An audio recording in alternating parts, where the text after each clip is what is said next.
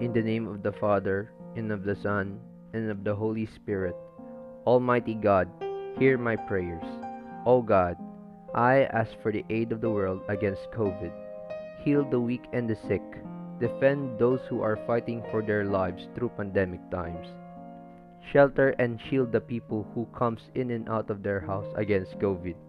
And lastly, I pray to you God, the protection of all humanity, my family, my friends, and everyone to be safe and sound. Amen. In the name of the Father, and of the Son, and of the Holy Spirit. Amen.